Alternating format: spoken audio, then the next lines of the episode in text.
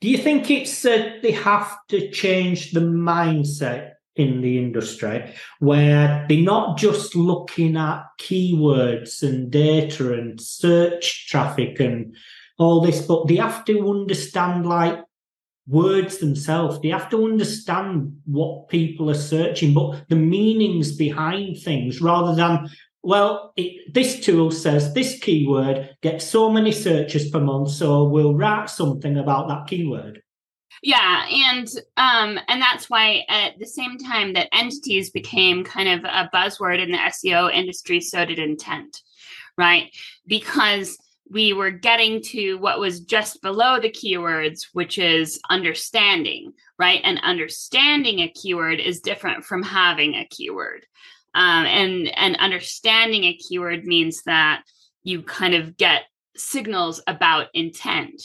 And now, what Google's trying to do with um, their MUM uh, update uh, or their MUM system is string these entity plus uh, intent groupings together into a story or a journey is what they call it and say okay if someone starts here then their most likely next step is going to be this and we can start planning for that um, and potentially surfacing things uh, or preferencing things that meet that need faster.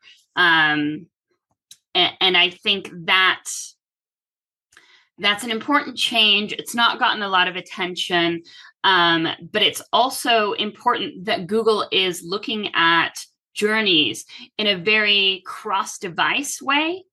Um, so trying to group um, my behavior that's related to a specific topic between my phone and my Google Home Hub or Nest Hub and my uh, desktop and my laptop and saying she's logged in in all these places and she did this here and that there.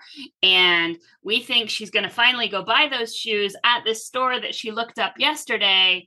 You know, maybe she needs the directions or maybe it's time to show a coupon or something. I think that's where Google wants to get. You've been listening to the Unscripted SEO Interview Podcast with me, Mark A. Preston. Join us next time as I interview more top SEO professionals.